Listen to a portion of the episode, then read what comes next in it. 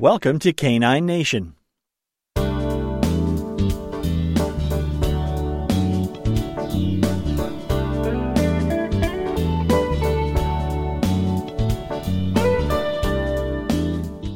It's Sunday, July 14th, 2019. This is episode 145.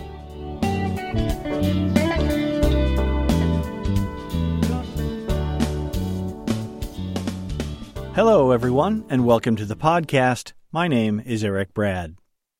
Many years ago, when I was introduced to the idea of reinforcement based training, I read my first few books that introduced me to the concepts behind modern reward based training. Jean Donaldson's great book, The Culture Clash, captured my attention mostly because of its focus on science. I spent more than 20 years in a technology based field computer networking. And so the detailed and technical approach that Donaldson took in her book really appealed to me. I learned a lot.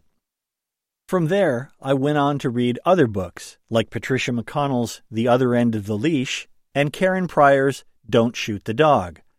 While not as technical as The Culture Clash, these books offered me a great perspective on how to apply this new kind of training to my own dogs.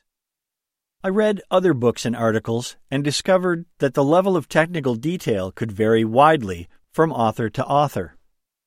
Some writers seem to be trying to describe how to do reinforcement based training, while others were explaining in great detail all of the behavioral science that made this new kind of training work. All of it reminded me of an interesting dynamic that I discovered while working in the computer networking industry the idea of functional specifications for a project versus the technical specifications, the high level requirements of what the system needed to produce versus the detailed lists of servers and hardware and software necessary to configure to make those tasks a reality. Given all the great information out there these days about our dogs, their physiology, their behavior, and how to train them, I thought it would be interesting to talk a little bit about the wide variety of literature that's out there and how it can vary from the very simple functional approach to training to a more detailed technical explanation of behavior and cognitive learning techniques. Not every dog owner or dog trainer will need the same depth of knowledge about behavior or dog training. I think that's why there is such a variety of detail in the literature available for dog owners and dog trainers. But in this age of social media, we are all consumers of information about our dogs. And I think it's important for us to understand the difference between a functional approach and a more technical approach to behavior and training. It was important for me to take that concept from my career in technology and bring it into my life with my dogs. So I thought I would share some of my thoughts on this in an essay that I call Functional Dog Trainers. Once upon a time, way back before there was an internet, I used to pull cables and connect personal computers into networks. It was the beginning of a long and interesting career as a technician and consultant in the wild world that would eventually become the computer networking industry. In a relatively short time, I went from pulling cables and installing software to diving deep into network data transmission protocols and troubleshooting complex systems. It was exciting and challenging work. One of the things I developed in that work was a talent for talking to business people about technology. These are the people that don't really care how stuff works, just so long as it works and doesn't break down when they need it the most. It was my job to know that it was important to put certain equipment and software into place to handle the data flows and the data security. I knew that the inner workings of those devices had to be configured properly to accomplish the tasks that were being required. But Ms. or Mr. CEO, well, they only knew that they were shelling out tens of thousands of dollars for someone to help their business, and it was our job just to make it work. Very early in this technical career, I learned the difference between functional specifications and technical specifications. Functional specifications were things that the business people could understand. They defined what tasks that a system needed to perform to serve the company's needs. Technical specifications, on the other hand, were to provide details on how the system would do what the functional specifications had laid out. Here's an example. A functional specification might say that the system needs to provide email messaging for 1,200 employees in three different office buildings. A technical specification for such a system would detail what specific hardware would need to be provided, which networking protocols would be used, and what software would be responsible for delivering the data. My clients would provide me the functional specifications. They defined what they wanted the system to do. The users of that system didn't need to know how the messages got from one place to another. They just had to send and receive messages. It was my job to know all of the technical details necessary to make all of that happen. What I learned is that details are important, but they aren't important to everyone. Knowing how something works doesn't necessarily help you use a system any better. So you're probably wondering what all of this has to do with dog training. Well, it's interesting to me that I'm running into this same dynamic in the world of training dogs. There are lots of technical details on how and why dogs behave the way they do and how they learn. But there's a larger question. Do all of those details produce better functional training practices? Research on dogs and dog related issues seem to have increased exponentially in the past 15 to 20 years. That's a good thing but the sheer volume of what we are learning can be overwhelming. For example, a few years ago, I read Dr. Jean Dodds' excellent book, The Canine Thyroid Epidemic. I learned a tremendous amount about the role of hormones like adrenaline, cortisol, and thyroid in that they affect not only the physiology of dogs, but can also have a profound effect on their emotional well being. It was knowledge that helped me improve the quality of life for our oldest dog who has a thyroid problem by getting her on the proper medications. Technical knowledge helped me find out what was wrong with my dog and how to deal with it. By contrast, recent research and articles using magnetic resonance imaging technology to identify the parts of a dog's brain involved in their emotional responses won't have any bearing on how I train or live with my dogs. Sure, it's interesting information, but it isn't something that I can use to make my dog's life better. The same is true of recent articles detailing research that shows that it is the anticipation of a reward that most strongly influences learning and not the reward itself.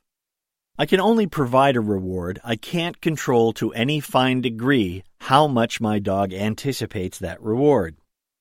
Just like my work in the computer networking world, some information is too detailed to be of direct functional use in working with my dogs. So, we are happily trying to cope with this new abundance of information about dogs, their mental capacities, their physiology, and their emotional makeup. The challenge is sorting through it all and finding what affects us functionally and what information is interesting but only provides the technical background that helps us understand. One of the problems I've found with the torrent of information about dogs that is coming at us on a day to day basis is that it often comes in small, specialized packages. We might find a research study that talks about social learning capabilities of dogs, or a research paper on marking behavior in male dogs of a certain breed. All of this information is potentially useful, but it isn't often that we get any context as to how or why the information should be integrated into our routines as trainers and dog owners. And this can create some thorny problems. Humans have struggled for years to understand dogs, and like we have in many other fields of study, we are continually refining our knowledge and learning more. But as a dog training friend rightly pointed out to me recently, it can be difficult to escape our own bias for one or another theory about our dogs. Each new study offers the possibility of supporting our views on a particular aspect of dogs or totally refuting it. This is where it gets tricky. It can be easy to sort through all of this new research and just pick out the stuff that already agrees with our own ideas. But where does this new information get us? How does it benefit our dogs? I think it comes down to the difference between theoretical versus applied sciences. It's one thing to work out to the microscopic neurotransmitter level what's going on with our dog's behavior, but it's a very different thing to engage with our dogs and teach them to live with us. Technical specifications versus functional specifications. How a tool works versus which tool to use for a particular job. I try to keep up on as much as I can of the new science of dogs. It's not easy, but I'm trying to develop a system to make things easier to digest for myself, to make better use of the information that I'm finding. When I read any new research, my first step is to determine if it involves anything that I can actually do something about. For example, Science knows pretty well that rewards for my dog generally result in a release of the hormone dopamine into the pleasure centers of the brain, and that chemical interaction is what actually reinforces behavior. As interesting as that information is, I have no means to control the exact amount of dopamine that affects my dog's brain during training. So, I just have to work at a more macro level, at a functional level by providing things she likes, such as food or a game. I let the functional processes produce the technical chemical dopamine releases for me. The next step for me is to see if I can put the new information in a larger context. Knowing that food or play can produce dopamine helps me use that new information better. There are books, articles, and other information sources by practitioners in the fields of dog behavior and training that can help me better understand some of the new science and help determine if it's useful for me. And then there are my dogs. I can look to them to see if the information that science is providing me is of any use by trying it out with them. I've been surprised over the years how much of what I've read regarding canine behavior just didn't make much difference to my training, while other parts of it were astonishingly effective. The community of dog owners and trainers is thriving, both online and in our various local clubs. I think that these groups provide us with our best hope for making sense of all that science is trying to tell us. While not everyone is as well read on the latest information, each of us has a wealth of experience with real live dogs. The opportunity to share stories of our dog's behavior and responses to us is incredibly valuable. If we could harness the power of our shared experience, think how much we could do to improve our lives with our dogs. But it won't be easy. Some of us will have to let go of long held beliefs about dogs and training. Others will have to give up being the expert or the authority in order to encourage better conversations. Knowledgeable trainers will need to find ways to make the complex issues of behavior understandable for beginners and longtime dog owners alike. We will all have our roles to play, but we must begin by acknowledging that we are all in this together and we all want the same thing a better, happier life for ourselves and our dogs. The functional versus the technical, the theoretical versus the practical. It's a tricky business. My career in the computer networking world taught me just how complex the differences can be. Some of us just want to teach our dogs to live with us happily, while others have a hunger to understand our dogs on a deeper, more technical level. I think there's room for both the dog owner who just wants to get it done and the technical trainer who knows how it all works together.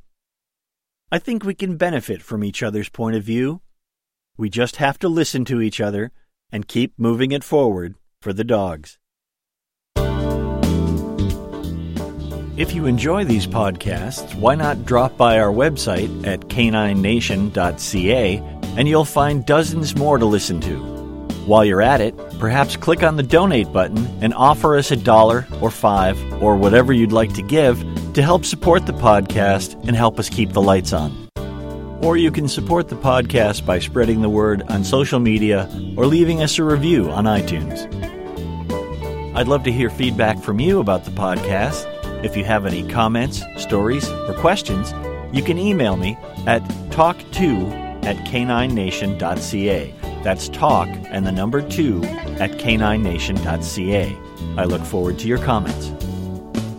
Canine Nation is also on Facebook. You can find our Canine Nation page where we post information about the latest articles, podcasts, and news about Canine Nation events. We also have a discussion group, the Canine Nation Forum. It's a place to discuss the podcast, the Canine Nation essays, life with dogs, and training our dogs, or just to share some information we found around the internet. Thank you for listening. I'd appreciate it if you'd share this with the dog people in your life. I guess that's all for now. Until next time, have fun with your dogs.